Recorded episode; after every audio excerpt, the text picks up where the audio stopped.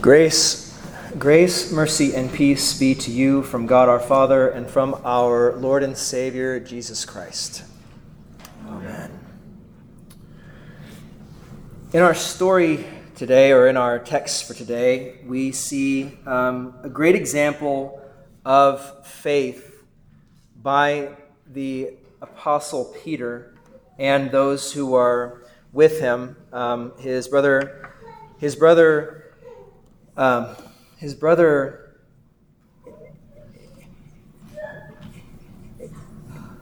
Andrew and James and John. And the great act of faith is something that we should uh, keep in mind, but within the proper context. We see here that Christ comes to these men and he tells them to do something that's um, a bit unconventional, at least from my reading. I don't know very well the uh, the um, the the fishing uh, discipline of those on the Sea of um, Galilee. But from what I've read, the best thing to do is to fish at night. It's it's cool and it's easy. Uh, the fish are not trying to get to the bottom where it's cooler because it's not hot towards the surface. And so it's not as hard to catch fish. But the bad thing is, is that these men don't have a good night of it. God did not bless them with a catch. So they're washing their nets and about to just go call it a loss and say, we'll try it again tonight. And then after Jesus asks their permission to um, get in their boat and teach the people, because the people are crowding around him, there are just so many people swarming him. They go out a, a bit on the water in the boat, and he preaches and he teaches. And then after that, he says, Go out into the deep and put down your nets for a catch. And, you know, Jesus is not a fisherman, Peter is. So, of course, Peter is thinking to himself, Well, he's a good teacher. Don't think I've ever seen him fish. Not sure this is going to work out.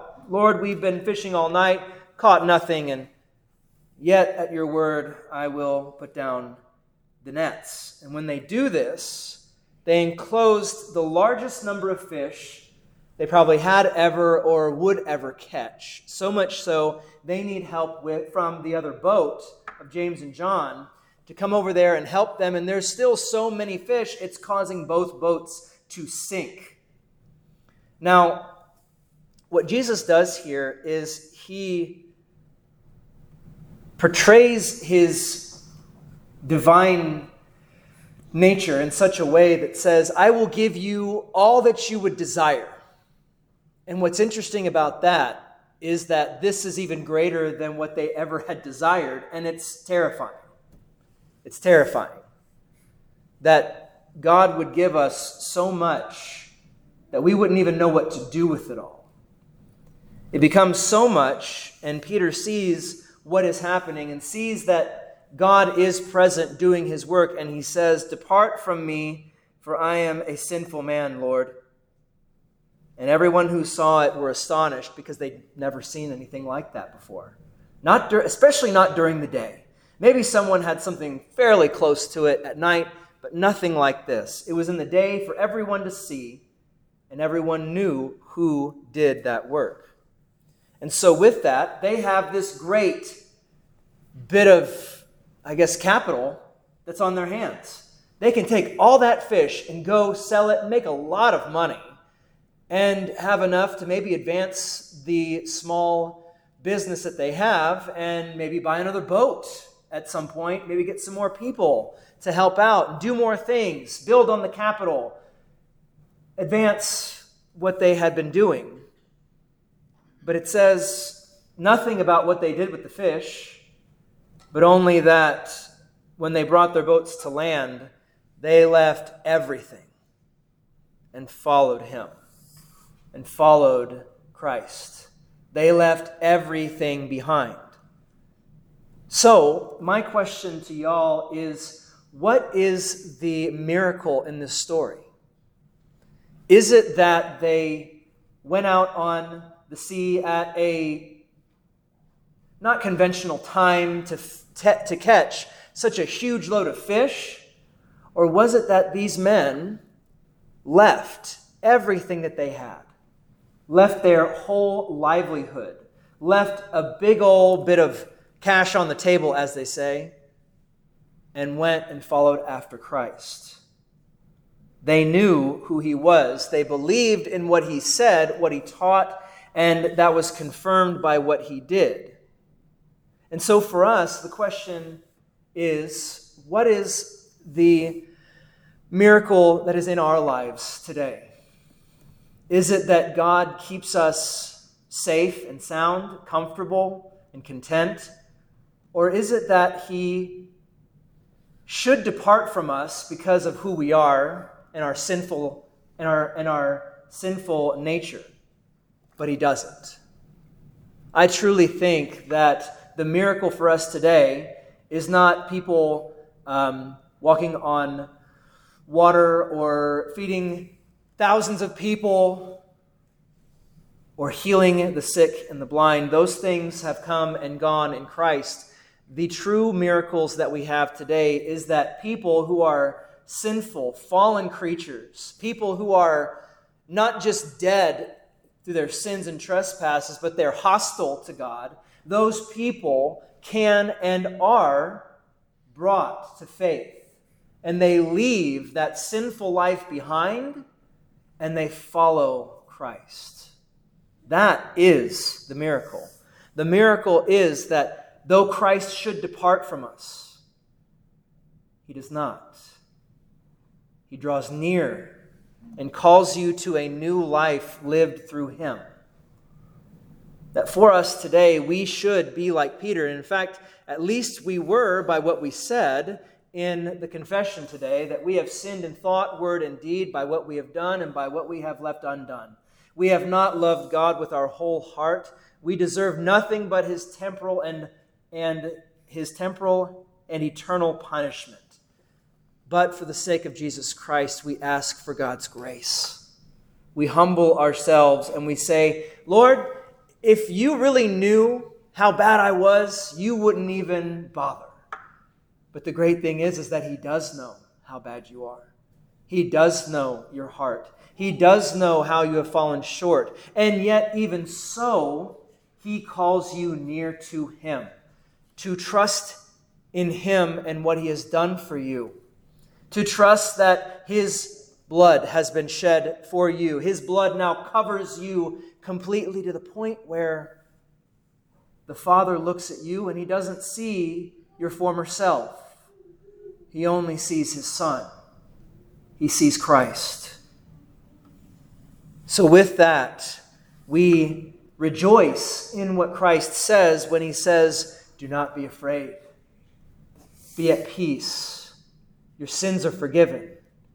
You are a new creature. You're a new person. Does that mean that you're now going to be perfect? No, far from it.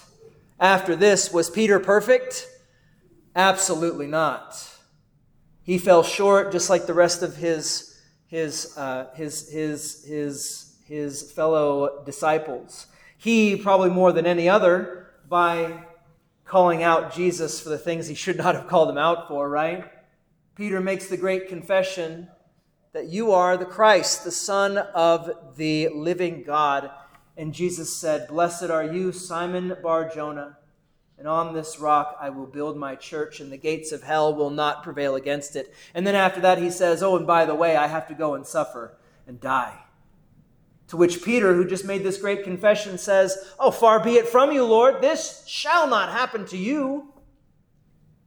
To which Jesus says, Get behind me, Satan. For your mind is not set on the things of God, but on the things of men. Peter is not perfect. None of us are. We are sinful, fallen creatures still, even though we are baptized. In this world, we live in this very, very frustrating life of being saints but sinners at the same time. It's very frustrating because Part of us is saying that we're good by ourselves, that we don't need God, or we say, well, maybe God doesn't know about what I'm doing over here on this little sly, you know? And the other side of us is pulling the other way, saying, no, let's do the things of God.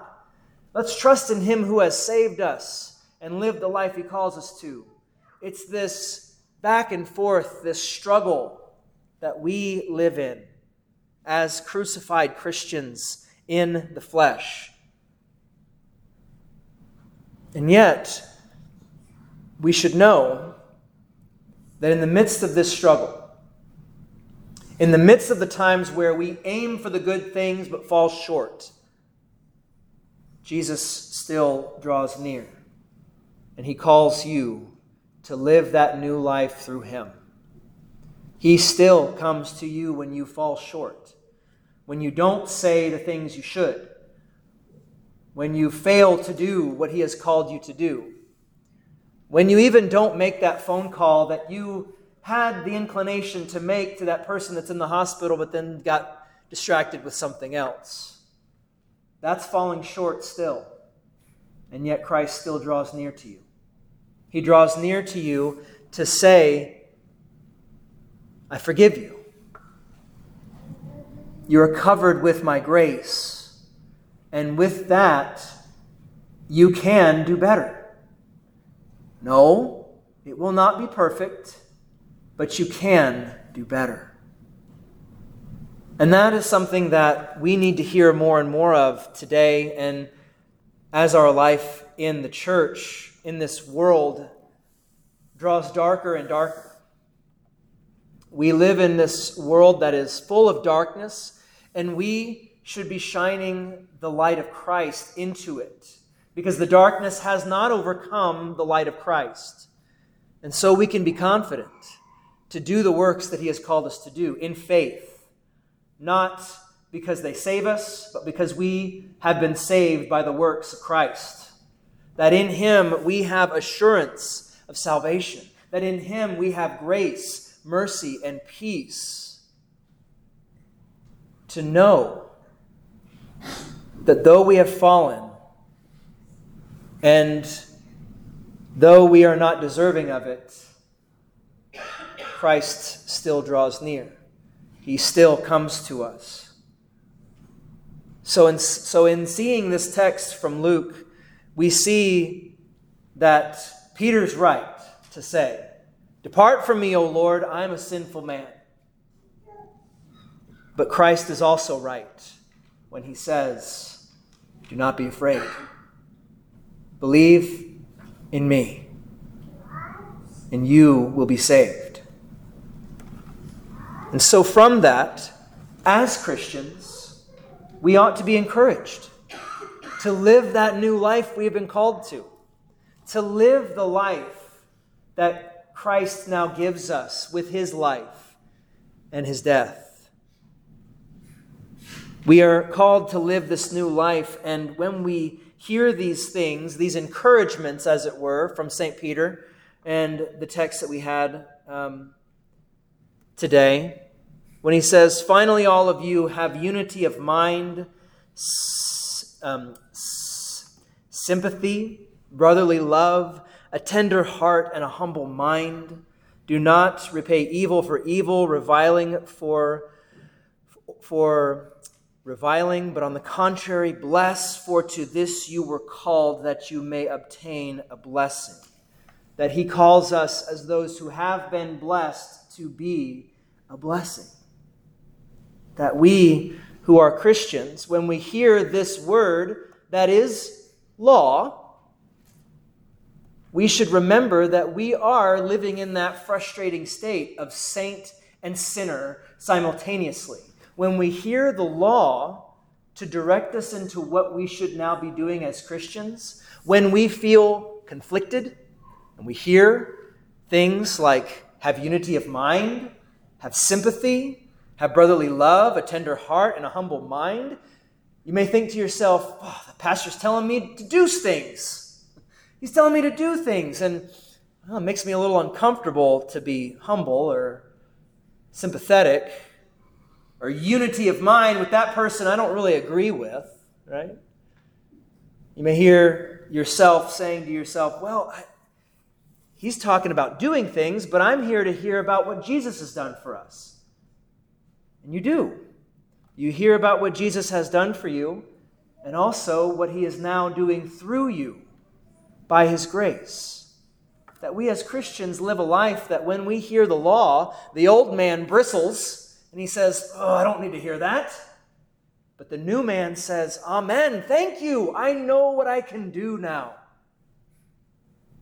So that when you aim for the good things, when you aim for these things, you know that you do it with a good conscience, knowing that you have been saved, knowing that Christ has saved you, and that now he desires for you to go and to catch men alive to confess his name before all people, to simply, even on some level, be patient, be joyful in the face of persecution and trial.